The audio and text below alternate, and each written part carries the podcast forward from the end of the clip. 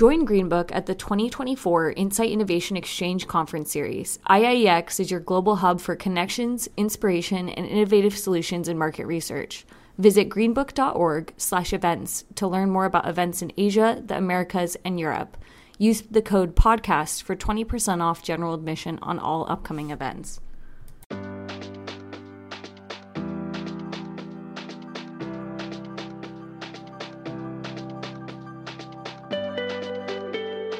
Hello, everybody. It is Lenny Murphy here with episode five of the GreenBook podcast. Before this, we were trying to think of some pithy Star Wars reference for episode five. We won't go there. But what we are going to do is to talk about the upcoming Grit Report. This is kind of a labor of love, uh, this this session, because we are going to be talking to our secret weapon, Nelson Whipple.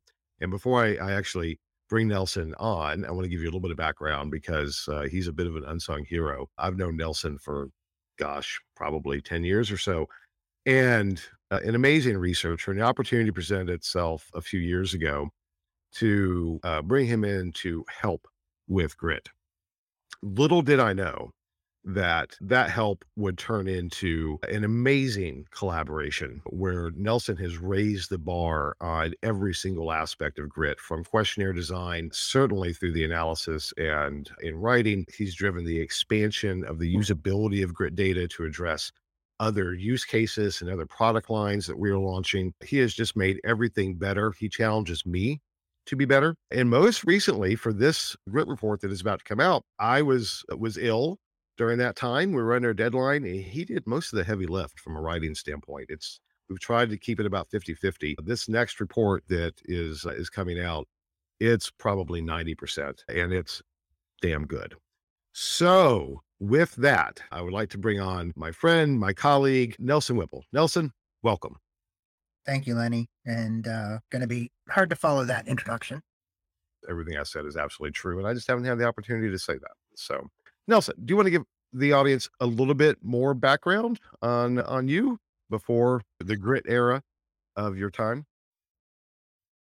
I spent most of my life working with four smaller consulting firms on strategic projects for clients of all sizes in all kinds of industries, mostly using conjoint analysis and building simulation models, but also using other techniques, mostly quantitative work, but also uh, what they call quality quant projects in some circles where you do the qualitative and the quantitative so that you get the market in, input to, to vocabulary and so forth built directly into it. So I'm pretty sensitive to a lot of the different areas that we look at and also what they're supposed to mean and the impact that they're supposed to have. So when we look at things like this, the selection criteria for suppliers and methods, you know, there's always at the top of the list um, insights quality, but that's hard to define and it's not defined in terms of any of these specific methods. And it's interesting to see how we can discern whether people are actually getting the quality that they say they want from the kinds of things we collect. Yeah.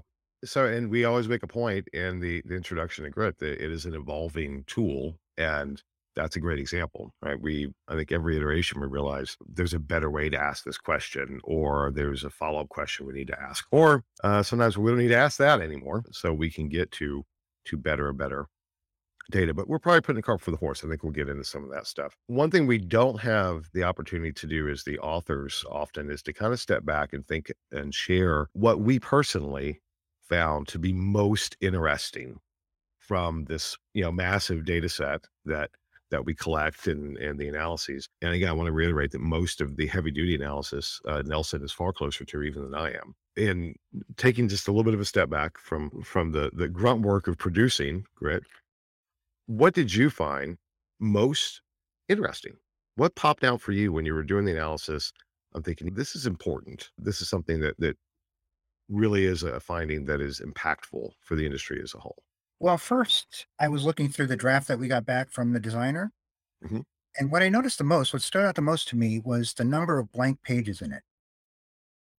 Okay. And and first I thought, oh, those must be the ones that Lenny wrote. But no. Uh, they're actually the ones where the commentaries are going to go. And I just wanted to mention that so that people know where we are in the process, but also because the quality of the commentaries has gotten a lot better over the years. And so I'm Mm. looking forward to when we have those in this edition. And then I'm sure we'll find even more impactful stuff because those have, and this is not a plug because I don't do that, but uh, I was really impressed with the ones that we've gotten the last couple of issues, I think. And it'll be really interesting to see what we get this time too. Um, I think overall, what stood out for me is if we think about two of the sections that we don't usually make very much out of, um, maybe because we save them for the last, maybe because we don't see much change, the day in the life of the insights professional and the evolving insights professional, those kind of seem to be in some ways at the core of the findings because one of the things that we one of the things that we always see is that when we look at the day in the life, which is how much of your time are you spending on these various activities, we always find that it doesn't change year to year. And it literally doesn't change, even though the sample might change a little bit, even though there might be other, the, the percentages literally don't change for what they're spending on implementing the research, uh, designing the research, managing the research, analyzing, reporting, and, and consulting, and so forth. But if you pull it apart more, you start to see that there are lots of things going on underneath that. And that one of the things that we see when we pull it apart is that people that are using more technology are, we, I think, always had the supposition that if you leverage technology more and automate more things, then you can spend more time consulting. But what we found on the buyer side is that some of the people that are investing more in technology are investing in it so they can bring more of the research in house. So they're actually spending more time on the research and a l- lower percentage of time on the consulting. So that's interesting. And it gets to this dynamic that we see under all of the sections, which is good to think about, is that some people are leveraging actually using suppliers more so they can spend less time on research and spend more time consulting. And then other people are leveraging technology so that they can take more of that work in house and control more of it. And that was a trend that I think is a little bit counterintuitive to what we had expected.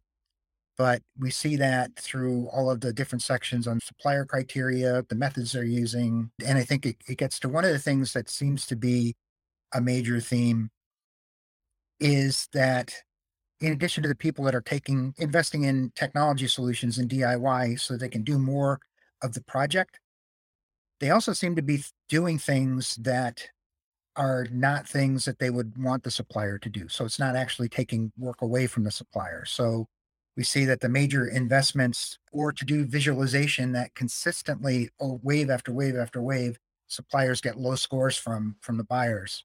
Uh, always low on data visualization.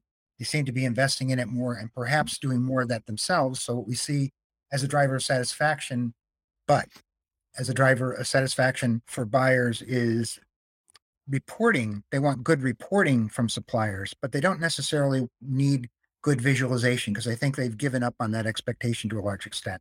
And more of them are doing the visualization themselves. So while they need the results to be clear and to be accurate and to be high quality, they're not necessarily at this point in time expecting suppliers to take it all the way into the organization.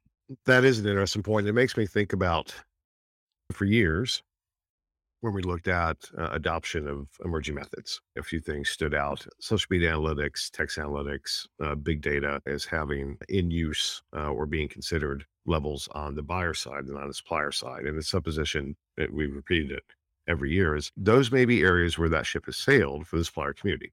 We missed the opportunity to rise to the occasion to deliver that buyer need. But this year, this wave, we finally saw pretty close to parity from an adoption standpoint that suppliers were now just as engaged in utilizing those solutions as buyers which begs the question were we wrong because the supplier community decided there is a there is an opportunity here to capture some of that business from the buyers that they they obviously were doing it but they were doing it with some in some other resource either another type of supplier in-house something um but i would suspect that a supplier would not offer something unless there were buyers for that. So we see that that change, but it's an interesting question for us to think about as an industry.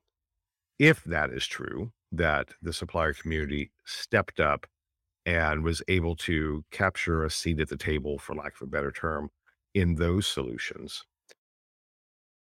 is there an opportunity that if the uh, around data visualization, for instance, those functions that buyers are keeping in house because they're not getting what they need from the supplier community, for suppliers to step up and start earning that business and we'll see that reflected down the road. Now, I, I, I know you prefer to look at the data, so this is an opinion. Um, what do you think? Is that an aspirational goal that that we can, on the supplier side, uh, shoot for that may bear fruit? Well, you know, I think that what we see in the data, to go back to the data, is that there hasn't been as much opportunity as there used to be over the last two years to think about the future. Yeah. So I'm not sure that's the question that people are asking. I know that's the question you're asking because you're very future oriented. But remember, we've got the five big buckets of suppliers that we look at. And obviously they're they're they're hybrids and so forth, but there's the full service research, there's the field services, there's technology providers, data and analytics providers, and strategic consultancies. And what we've seen, particularly over the last year, is the percentage that define themselves as strategic consultancies has dropped and their service portfolio has changed a bit. The ones that have that are full service have rebounded and technology has rebounded. So what we're seeing is more, I think, of a division of labor. And I think what we saw last year is that the many of the buyers of, of insight services had to take the business aspect of it in-house because so much was happening real time in terms of understanding the needs in terms of i was uh, mentioning in here that they had to deal with a situation where it was not safe to deal with consumers and uh, research participants in the same way they had novel issues to address, which they didn't have before. And they also needed to do a lot more uh, that had to be cost effective. And that came into, I think, the portfolio of technology that people used, as well as the portfolio of suppliers, where there was much more of, I, we talked about this, a division of labor, where, for example, you might hire a full service provider, full service research provider to be your project coordinator, and they would hire the different aspects. They would hire the technology provider, they would hire the data analytics and bring it together, while you would focus on finding out what people internally needed and how you would serve them and communicating with them because there wasn't a lot of time to go through many channels. There wasn't a lot of time to bring a new supply. And this is the other the other major point. When we see in the selection criteria for suppliers, we see all around relationship is much less important than it used to be. Mm-hmm. So people aren't just going back to the same people. They're having to find to d- address the novel issues in novel ways, having to find novel solutions. So they have to go to new suppliers. So they don't have time for all those people to learn about their business while they try to survive COVID. So I think that's a lot of what we're seeing. Uh, when we compare this year, the areas for which insights groups are responsible versus last year to me seemed a lot like they're focusing on areas to maintain the business. Whereas a year before, they were focused on areas to grow the business. Now there seem to be a lot more of them being able to focus more on on growing the business and maintaining the long-term health of the business rather than trying to find stopgap solutions to to keep afloat. That, that's how it seems to me. No, and I think that's right. And for the audience, this is the a little bit of the dynamic between Nelson and I, right? He keeps my feet somewhat on the ground, at least maybe a pinky toe, while my head is going in other directions and I, I you know, I'm obsessed with the idea of defining the market structure and the dynamics that drive that structure from an evolutionary perspective. That's my default view in thinking about grit overall and its usefulness is as some level of predictive tool, right? To give uh, at least some signals on where things may go. And yeah, based on that piece of the conversation, I would say that the more things change, the more they stay the same that although we are, I think we, we've certainly seen an adjustment of uh, size of pie by segment, with technology probably being the best example uh, of that from a growth perspective. But at the same time, to your point, fully rebounded.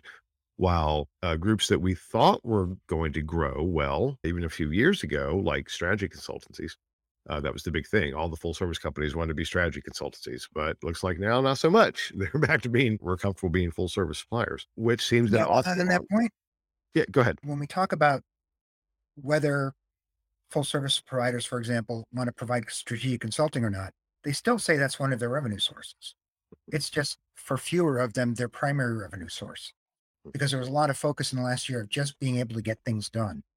And so what we see when we look at the uh, methodology sections of this is we see what probably a lot of people would have predicted that last year there was an increase in remote methods, online, telephone, and so forth, to conduct research rather than in person methods. No surprise there, and that's a year old now. What we see this year is that some of those have increased a little bit, but mostly they've leveled off. But what we've seen is the continued decline of in person methods, as well as a decline in some of the more traditional methods like telephone interviewing, which isn't, which you can do in COVID, you know, but obviously that there, there are challenges to doing telephone interviewing. But some of these more traditional areas that are not in person are also declining. And the hypothesis is that people were forced to use some of these newer methods, some of these online methods and remote methods last year just to be able to get their work done and decided now when things are returning more towards a more normal perspective at least in the time that we've been doing the analysis they find that they they like them and they don't necessarily want to go back to the old ones. Or you could take a dimmer view and say that more of the people that provided those kind of services aren't around anymore. Hmm. so it's just not available to go back to that. Yeah. Well it's the idea of the sea change right?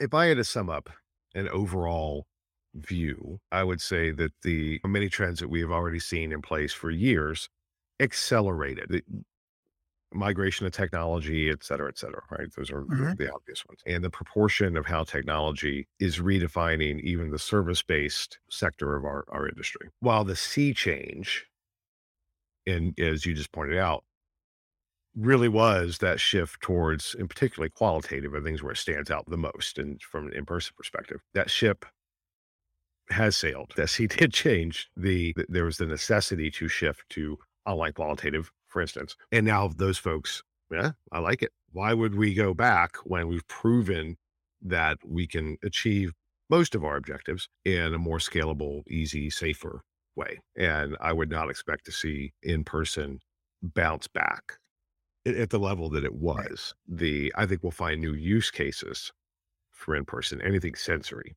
for instance. We're not there yet. Maybe when the metaverse launches and they'll have some, you know, type of, of a device that duplicates our senses, but we're not there yet. So those will continue on while the scalability of online qual seems to trump the benefits of the immediacy of being face to face. So that's a sea change.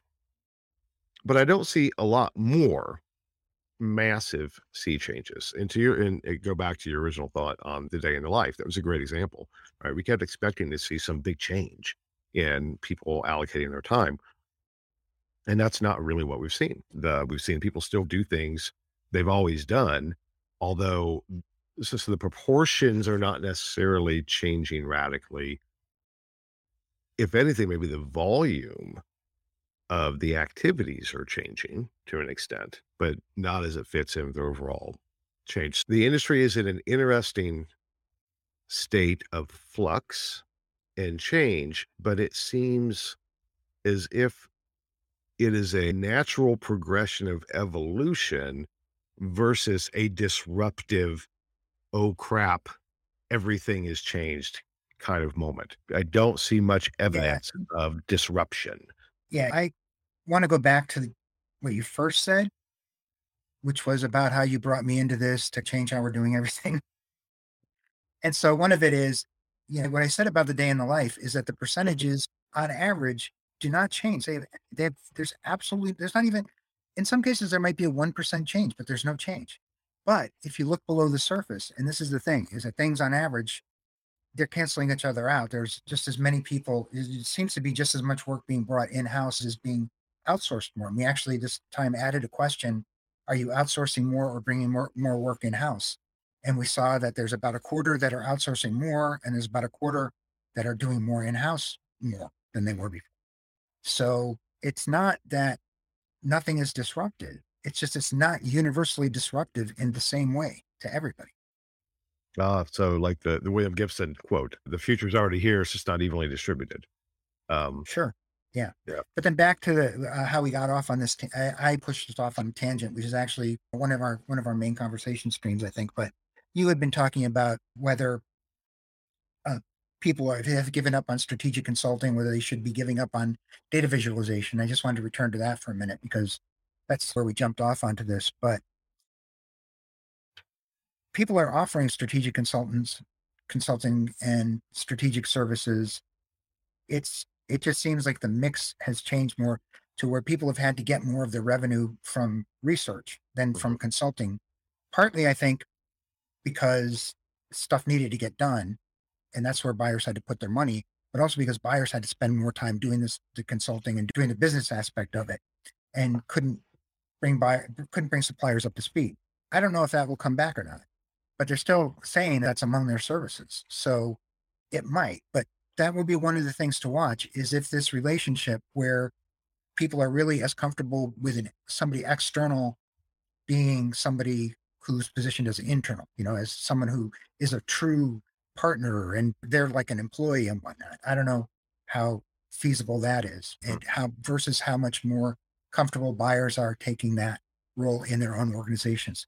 On the data visualization point, let's remember when we look at the big buckets, technology providers and data and analytics providers are very focused on data visualization, but they're providing it, they're providing those capabilities to buyers. So it's not as though suppliers should give up on that. It's just who is doing it might change from business to business. I don't know that buyers are waiting for suppliers to come in and take a stronger role consulting like that and doing the data visualization. I think they see a distinction between reporting and data visualization. Well, yeah, as is. And maybe that's been the, always been the disconnect from a research world, right? We're really good at reporting results. Um, we're just not very creative in how we report the result. Yeah. I'm not sure how the audience thinks about grit, but give you a little peek into how the sausage is made. Those nice, cool, pretty charts that that we use, those aren't things that Nelson and I develop. We have designers who do that. So we deliver tables. the designers base the da- go into the data tables and create a chart off of that. So we're not very imaginative. What that does bring up uh, into something that is new or different in this wave, and, and let's talk about it because we've we've touched on the idea on uh, on mapping the industry, visualizing the industry. And those who follow Grit for a few years, we we used our Gritscape, a Illumiscape. That was this fun map model that we used, kind of a Game of Thrones fantasy world, and that's my geekiness that was manifesting. We pulled back from that uh, this year, not just because we thought it was just time to do something different, but it wasn't reflective of the industry. So that those questions that you forced us to add on looking at uh, proportion of revenue by different different offerings, products and services across the board in driving this idea of trying to understand what is there really such thing as a pure technology company, for instance, was one of the, the obvious examples of that. No, there's not. Right. As we look at that, we see that every company is still doing lots of different things and is generating revenue that their proportion of revenue may be higher for technology licensing, but there is significant service oriented revenue involved in their businesses as well. So to map that out, and this is one of the things I'm going to give you credit, Nelson. Uh, we're really trying to struggle that how do we show this? Because it's just like a big, messy, nasty Venn diagram, you know, when you think about from an overlap perspective. But we started thinking, is there a way to to almost show this as a in a spatial way of uh, some type of, of almost quadrant type of analysis? And you cracked that code on how to do that. And there's lots of complications in doing it. The but do you want to describe what we've come up with at a high level in in showing the relationship between big bucket and subsegments visually that we'll be debuting in in this grit report? Yeah, I mean, it really gets back to something that I think is important for people that conduct surveys, for example, is we have this, we ask people about now, I think it's 25 services. Do you offer it or not? Or not? And we ask them which one is primary. And I know from the comments that people leave, some of them are frustrated because they say they're all equally important. It's like, okay, yeah, okay, fine. you can think that. But when we ask people to say which one is most important or just to pick one, regardless, eh, they might think that they're making an arbitrary choice of which one is most important, but it does help to focus things. There is some meaning to the top of mind. How do I de- identify myself, even if many things apply? And so we use that in the visualization. We use all the services. Do you offer them or not? And then what's your, what do you, where do you get most of your revenue from? Full service, strate- strategy, data an- analytics. And I guess one of the things, Lenny, that the result of putting all those together is that we came something came up with something that we probably would have drawn by hand because yeah. it's intuitive. So we've got, if we think in terms of quadrants, we have on the one side the generalists, the strategic consultants, and the full service providers. On the other side, the specialists, the data and analytics, technology, and field services providers. At the top, we have more of the consulting type areas. At the bottom, we have more of the getting the research done type areas. So we have those four quadrants. And then if we look at the real, so we have strategy, generalist versus specialist, and strategy versus tactical, strategic versus tactical research. And then within those, if we look at the detail, we can also see that there are areas where online services have grouped together, uh, in person or other not specifically online services are grouped together, and you know you get a you get a clearer picture of what are the combinations of things that people are offering that that are most common. Does that answer your question? Well, it does. We're also we're trying to to explain something that's inherently visual, just using words. But I think the the point, the, the high level view, and I think the audience will see this when you see the report, is that there's uh one we've made. We tried to do something really cool and interactive, and we'll see whether we succeed or not. I think it'll be. I think it's pretty cool. But the overall view is to show the complexity of relationships between the supplier community based upon revenue contribution of services and solutions. And the message there is that it is a very intertwined industry, right? It, you know, sometimes I'm, people will say you use the word ecosystem too much. We work in a synergistic ecosystem. That's just the way that it is. It's a very complex industry. There's lots of interrelationships. No man is an island, so to speak, right? There's very few kind of really, truly standalone companies that are not interconnected with others. Uh, and I think that's only going to grow in complexity as more and more companies enter the space from outside. We'll see as things progress. But it, it's also one of those evolutionary components of the report that I think keep it really interesting for you and I, hopefully interesting for the audience as well. You know, you've always been kind of behind the scenes when it comes to, to grit, obviously, which is one reason why I wanted to do this. If there's something you've always wanted to say to the industry, now be careful here, Nelson, because I can imagine there's a few things you might want to say. Uh, this will be edited, right? Uh, you, you get put in a beep. Uh, about grit, what would that be? What's it you've always wanted to, to communicate to everybody about grit? Well, to be perfectly honest, you know, we read all of the comments that people leave. We read the emails that they send about it, and you know, just to start on one end, I understand a lot of the frustrations that some people have and a lot of the limitations and a lot of the criticisms that they have. But we, we know that too, and we deal with it. So it's constantly evolving. We're constantly doing additional analysis to test whether any of these criticisms under undermine what we're trying to report. And, you know, like I said, one of them might be, you know, people don't want to pick what their primary service area is. And I understand that because that's true of any survey that people answer. But when we look at the results, there is some meaning to it when you look at the population. There's some meaning to it. It helps us organize it. And we understand that there is a lot of complexity. We understand that some of the questions are simplifications. We understand some of the conclusions are simplifications. But I would think something I would like to, I guess, tell people would be to spend as much time as you can looking through the whole report. And you'll see that we aren't making generalizations about things. We're pulling things back layer upon layer as much as we can to show all the individuality and diversity in the industry because it isn't one thing. Something else that supports this, and you read in the first part of the grit report, we talk about the sampling method and so forth. It's a very, we don't say who's in and who's out.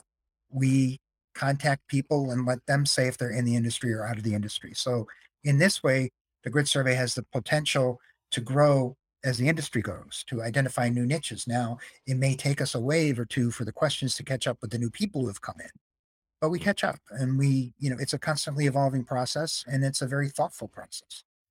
Thank you. Now, one of the cool things too that's happened in the past year or so is that we obviously grit's a beast. from a size standpoint, right? It just is. There's a lot to cover and and we've played different ways to try and cut it down. And you know what? It could easily be two to three times as long. Uh, but we've started exploring spin-off reports with new things. Can you describe those spin-off reports and, and the, the surprises that have come for you as a result of that? I've always felt that that even as we use more of this in each grit report, that there's still some that's underutilized. And we know that we want to, to some extent, have portion control because there's a lot to digest in any one issue. So part of that is reflected in moving this to a digital HTML version where people can skip around to what they want to see and pick and choose. Although the, the whole report, I'm always surprised by the time we get to the end of it that every section seems to be pretty valuable. But there's other areas that we take a deep dive in. At the beginning of last year, we put out field guides, what we called field guides to help with targeting customers. So the suppliers could use that to target their customers. And the original idea was, yeah, let's do a field guide. And what it became was seven field guides because you can't come up with one set of recommendations or one set of things to think about for strategic consultants consultancies that also applies to field services providers. It's just not responsible. So we put the time into doing seven of those and, and put those out. We are about to release the industry benchmarking report, which looks at different behaviors and different ways of doing business within different segments so that we can compare, uh, so that people can look at it and say, oh, my business is the same as others. We need to differentiate, or my business is the same as others we can leave that alone because that's not an issue. You can look at it through whatever lens you want, whether being the same is is good for you or whether being different would be a better strategy for you. But what we try to do in all of these, I think Lenny, you've written this in one of the maybe in the foreword or something, is we want people to see themselves in the report. If we just report the top line findings across suppliers, for example, a technology provider is not going to see themselves in that and a, a full service provider might because they might be a bigger part of the sample. But you, what you want to do is you want to be able to use the report to see what matters to you. If you're a small company, you want to know what does this mean for small companies? If you're a big company, what does this mean for a big company? You know, I, I always felt coming from smaller companies, I read the old grit reports and I think this is interesting, but this doesn't really have anything to do with my small company. And so we're trying to bring that out more so that any so that people don't just see, you know, like spaghetti thrown against the wall or whatever. They see a particular pattern that applies to uh, what they're trying to do, and they can see themselves in the reports. Yep. Oh, and there's more to come, and we'll continue to experiment with that. So, for the audience, Nelson and I make copious use, uh, use of Slack, often when writing and sharing quotes from songs or movies or books, and he wins every time. This man has an encyclopedic, he's almost an autodidact in terms of his memory to be able to memorize the most obscure reference you can possibly think of from any type of media. It, it impresses the hell out of me all of the time. If you ever get a chance to just sit down and chat with Nelson about popular culture and particularly music and movies, it's it is time well spent. Yeah. So Lenny, on that point, we could have a contest and this might encourage people to read more of the GRIT Report. To whoever's the first to identify all the Beatles references, first to identify the Doors reference. There, so guys, there are Easter eggs in GRIT. It's how Nelson and I entertain each other. Most of them are his, but there are Easter eggs. But Nelson, for a wrap up, uh, just to humanize this whole thing, what are you currently watching, reading, and listening to that you're just really enjoying right now? Yeah, well, this is a leading question because you know, for Christmas, Well, I know, but the audience doesn't. So now, uh, I know for Christmas I got the uh, complete Dark Shadows, which is a 1966 to 1971 TV series, daily soap. So over those five years, there's 1,273 episodes. So I'm making my way through those. I'm in uh, around number 430. very cool. What about reading? Uh, the original Gold Key series, Dark Shadows comic books. No, I'm actually reading. I'm actually reading uh, uh, novels. I've been reading uh, Master and Commander, which everybody has told me whenever pe- people rave about it, they say how how wonderful it is, and so I've always been intimidated to try to read it because it's um, when people rave that much about something, I think it might be too hard for me.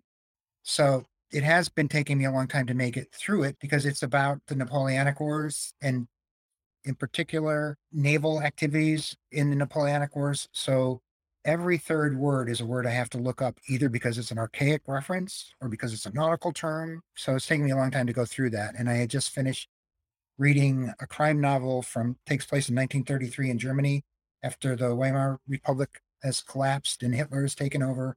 And that I also had to I also had to look up a lot of stuff in that because it's really interesting how they bring you into the everyday reality of it by referring to these things that for me, unless I look it up, I don't know what that meant to somebody in Germany in 1933. So learning more. Uh, it's a way of learning more about the film industry, more learning more about the history, more learning about the cultural sites and so forth. So an example of what I've been. Thank you.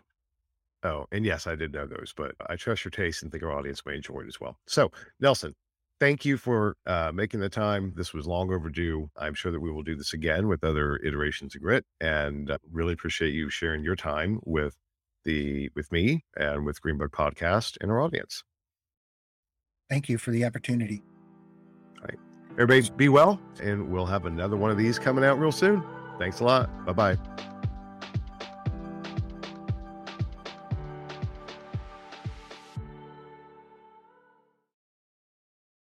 Join GreenBook for the 2024 Insight Innovation Exchange. This global conference series, also known as IIEX, is where connections are made, inspiration is found, and innovative solutions are discovered. With more than 90% of attendees using IIEX insights to shape strategic business decisions, the return on investment is undeniable. Whether you're in Asia Pacific, North America, Europe, or Latin America, IIEX is your gateway to the latest market research best practices, tech innovation, and strategies for transporting insights into action. Nurture your career and business with insights from across the globe. And here's a bonus use the special code PODCAST to save 20% on general admission for all IIEX events. Visit greenbook.org slash events today to learn more and register. See you there.